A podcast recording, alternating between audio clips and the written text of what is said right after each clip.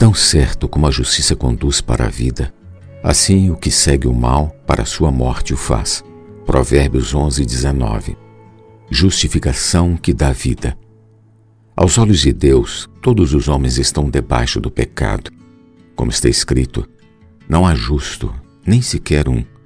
Não há quem entenda, não há quem busque a Deus.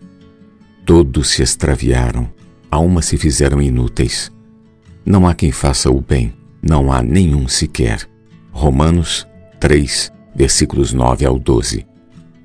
Todo homem estava condenado à morte. Nada o podia salvar, pois a Bíblia afirma que sem derramamento de sangue não há remissão. Hebreus 9, 22. Se, porém, o homem derramasse o seu sangue para ser perdoado, estaria acabado da mesma maneira.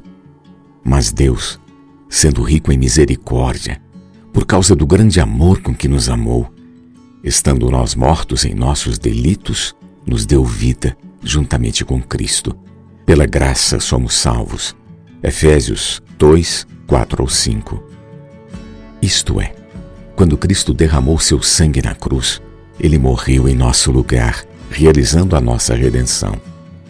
Quando ouvimos o Evangelho, confessamos a Jesus como Senhor e cremos que Deus o ressuscitou dentre os mortos, fomos salvos, porque com o coração se crê para a justiça e com a boca se confessa a respeito da salvação.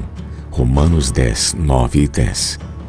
Graças a Deus, fomos justificados pela fé, e assim veio a graça sobre todos os homens, para a justificação que dá vida. Romanos 5,18.